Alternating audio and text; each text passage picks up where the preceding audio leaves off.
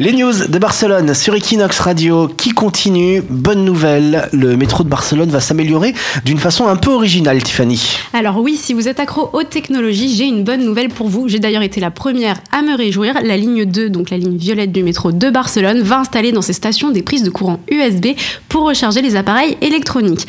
Alors ça veut dire quoi? Eh bien ça veut dire fini la galère du portable qui n'a plus de batterie alors qu'il nous reste encore 30 minutes de trajet. Fini le petit stress de savoir si oui ou non on arrivera à retrouver la personne qu'on était censé rejoindre, tout ça parce que notre portable n'a plus de batterie.